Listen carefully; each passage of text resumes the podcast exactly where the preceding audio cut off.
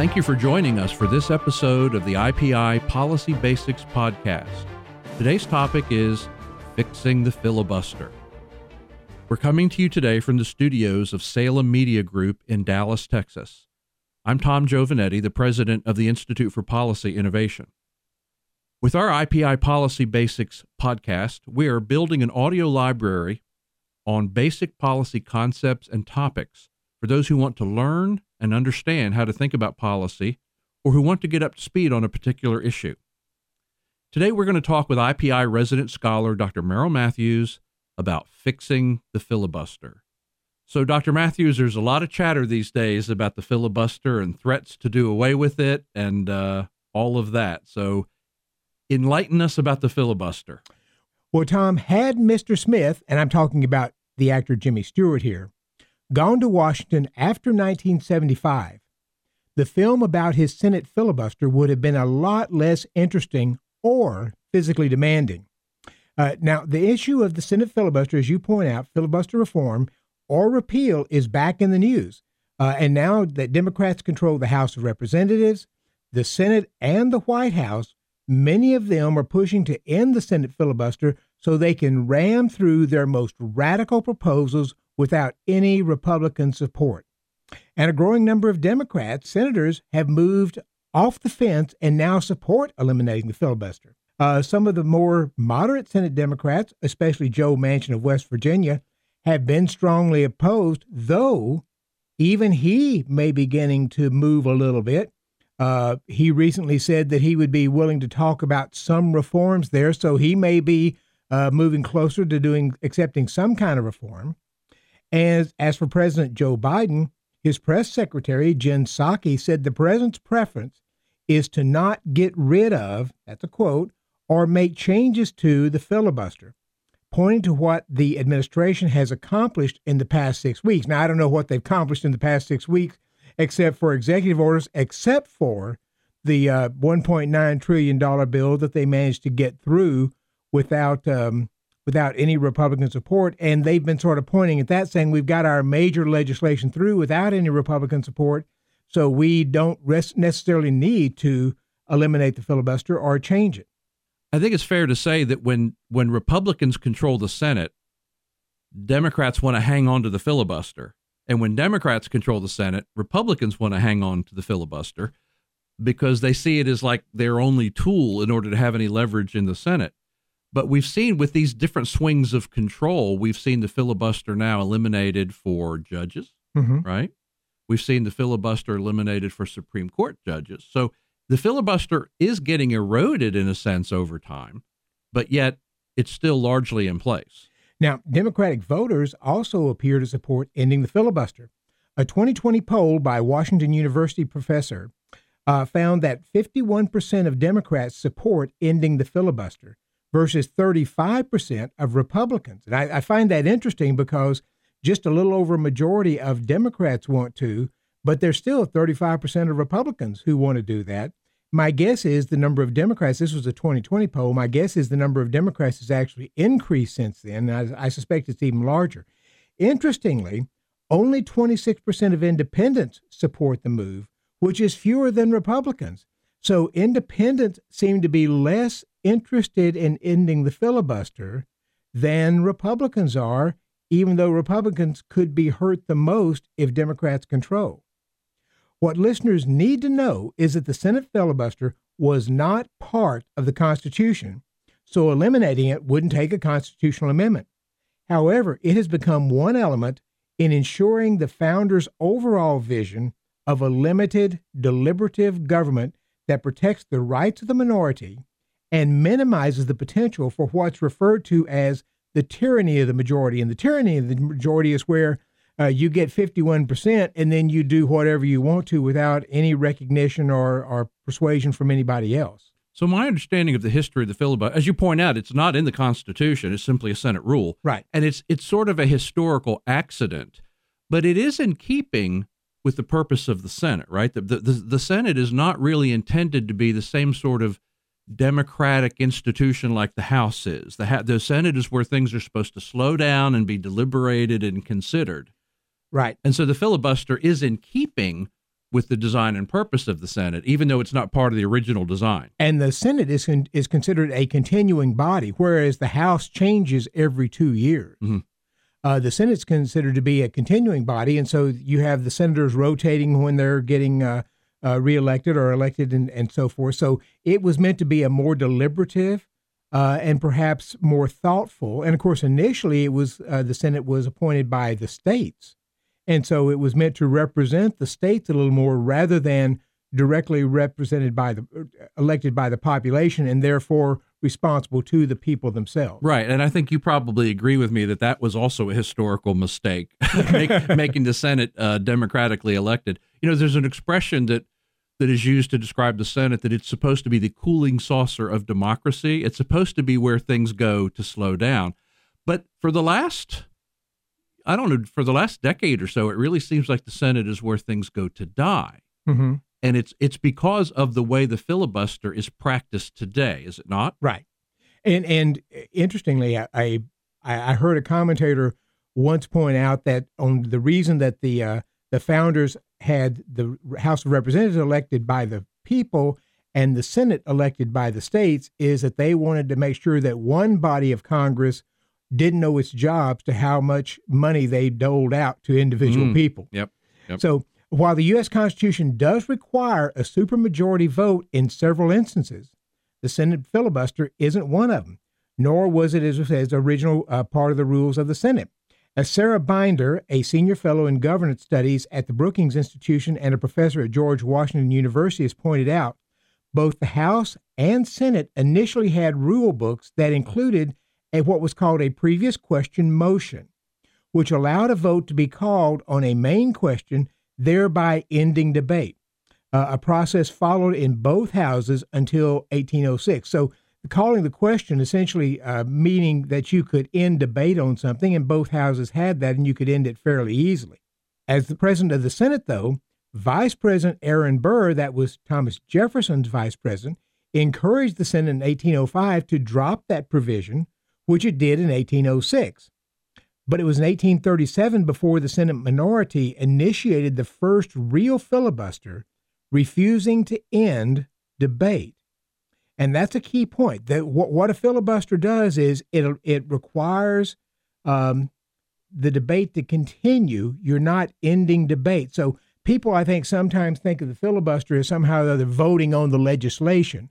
But in fact, what the filibuster does is the, a vote comes up to say, are we going to close end debate and move on to a vote? And the filibuster allows them to not end debate. And so the issue is how do we get to a point where we can actually end debate? Right. We've been talking about the filibuster, but we haven't really explained what it was. But Right. I think most listeners know. But yes, technically, what a filibuster does is it delays the final vote Right. on something by keeping debate open. And may kill the kill it if they know if they never remove the filibuster and don't get the votes they need, the 60 votes they need to get past the filibuster. Exactly. And so that's part of the history of it.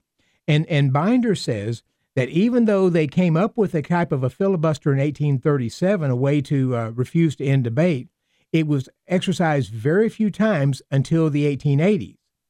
By 1917, the unending filibuster came to a head under President Woodrow Wilson when Senate Republicans filibustered Wilson's effort to arm merchant ships at the beginning of the U.S. role in World War I. Wilson wanted a process to end debate on the issue. Senators eventually adop- adopted what was called Rule 22, which said that cloture, that is, the ending of debate, closing off debate, could be invoked by a vote of two thirds of the senators present. But at least senators had to physically debate an issue until 1975, when the Senate amended Rule 22, reducing the number for cloture from two thirds to three fifths, which is 60, of all sworn senators, not necessarily those present. But that amendment also created the virtual filibuster. A senator need only to inform the majority leader that he or she intended to uh, filibuster a vote, which effectively halted the process until the majority leader was able to round up 60 votes for the cloture. So the filibustering senator no longer had to stand up in the Senate and talk or debate for hours on end, as we saw actor Jimmy Stewart uh, do in the movie Mr. Smith Goes to Washington. You might call this the lazy senator's filibuster. Yeah, sometimes I've referred to it as a casual filibuster, right? But the whole idea here is that you can now, if you're a senator, you can kill a piece of legislation sitting in your office at your desk with your feet propped up. Right. You don't have to do anything beyond that. And, you know, I think that it's widely understood or it's widely believed right now that Congress just flat isn't working. Mm-hmm. And that there there must be several structural explanations for that. And I do think that the the casual lazy filibuster is one of those structural reasons that Congress just flat isn't working anymore. But you know, there's also a, a, a weird thing that has happened. You were talking earlier about the constitutional design of the Senate mm-hmm. and that the filibuster is not in the Constitution. The the Senate is supposed to operate as a majority vote body for most things, with some exceptions, mm-hmm. right? And you mentioned those, like uh, impeachment. An impeachment trial requires more than 50 votes. Uh, I think treaties require more than 50 votes. Mm-hmm. But the day in and day out business of the Senate is supposed to be done on a majority vote basis. But what has happened with the filibuster is it's it's sort of inverted that. It sort of turned it on its ear because now, because the filibuster's so easy, it's like almost every piece of legislation requires 60 votes. And because that became such an interminable problem, they created this budget reconciliation device, mm-hmm. which means if it involves spending money, if it involves something that has to do with the budget, that has to move through. You can't filibuster it. Right. Right. So essentially what they've done is they've they've come up with a system where it's easier to spend money and rack up more government debt than it is to do anything else because yeah. they've streamlined they've streamlined and made it easier to pass budget spending bills but harder to do everything else. Now, not surprisingly, with that change in 1975 to Rule 22, filibusters increased dramatically. Mm-hmm. From just a few per uh, two year congressional session in the 1960s to 30 or 40 in the 1970s uh, to well into the hundreds when Democrats took control over the Senate in 2007. So that's where we were until 2013. Frustrated that Republicans were filibustering President Barack Obama's nominees, then Senate Majority Leader Harry Reid convinced Democratic senators to do away with the filibuster for all presidential nominees except those nominated to the U.S. Supreme Court. So all the nominees can no longer are no longer subject to the filibuster, except for, and that's of course judicial and cabinet and so forth, uh, except for the Supreme Court, and legislation would still be subject to the filibuster. Republicans warned Democrats at the time that they would come to rue the day that they did that, and indeed they did. Not only was Senate Majority Leader Mitch McConnell able to move President Trump's nominees and judicial appointments through, McConnell followed Reid's example and Republicans eliminated the filibuster on Supreme Court nominees, allowing the Senate to confirm Justices Neil Gorsuch, Brett Kavanaugh, and Amy Coney Barrett. Now that Democrats are back in charge of the Senate, they may do away with the filibuster on legislation. That's the only part that's still hanging on. And Republicans and conservatives are once again objecting and warning that they will regret, regret the day if uh, when Republicans retake the Senate, and they will probably retake the Senate at some time. So what we've described essentially is over time they have carved out several exceptions to the filibuster, right? right. So first this budget reconciliation, and then Harry Reid carved out an exception for presidential nominations, presidential nominations, except for the Supreme Court, right? And then Republicans carved out an additional exception for the Supreme Court. But we still have this problem where ordinary everyday legislation has to has to get 60 votes is still subject to, to, the filibuster. Unless they put it under budget reconciliation which has become the key way to get major legislation passed now. So the 1.9 trillion dollar uh, relief package was done under budget reconciliation. So let's talk a little bit about solutions because i think you and i both think that even though the filibuster was not in the constitutional design of the senate it is in keeping with the intention of the Senate, that mm-hmm. is to slow things down, right? Mm-hmm. But not to kill things. I mean, we really have, we really are sort of ignoring the Constitution right now because the Senate has essentially created a rule that says everything has to have 60 votes to pass, whereas that's not what the Constitution says. So it seems to me that what we need to do is keep the filibuster but get rid of the lazy filibuster, Mm-hmm. right? In other words, if you want to slow down a bill and draw attention to it, draw the public's attention to it, if you want to signal very strong opposition, that's great, but you got to physically put on your comfy shoes and go down and take the well of the Senate and keep reading, giving speeches or reading newspapers or singing songs or whatever, but actually hold the floor. Right.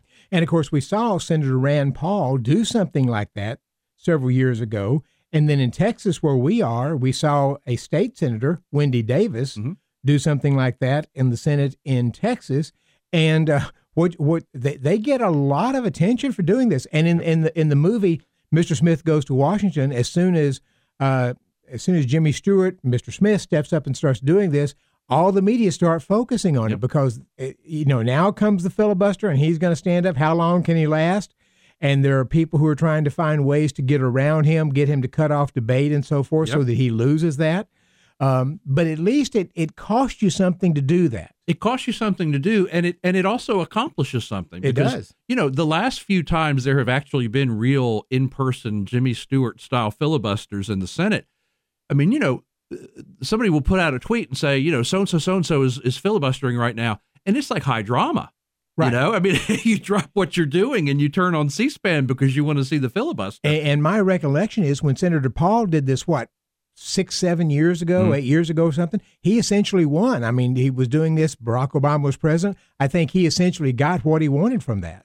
Absolutely. And again, to, just to just to repeat the intention here, the, the Senate is not supposed to be the place where it's easy to kill things. It's supposed to be the place where things slow down, not necessarily die. And so if you retain the filibuster, but you made it a I don't know, I don't know, I don't we should come up with a good term for it, but I keep wanting to call it the Jimmy Stewart filibuster. The, Mhm. you know, do away with the lazy casual filibuster. Make them actually make a senator or a group of senators actually decide okay it, do we feel strongly enough about this that we're actually willing to do this that we're actually willing to commit as opposed to sitting back at your desk with your feet propped up drinking a diet coke and filibustering which is what happens almost every week in the senate today So I think we both agree that the filibuster needs reform, not just ending as some Democrats want to do it.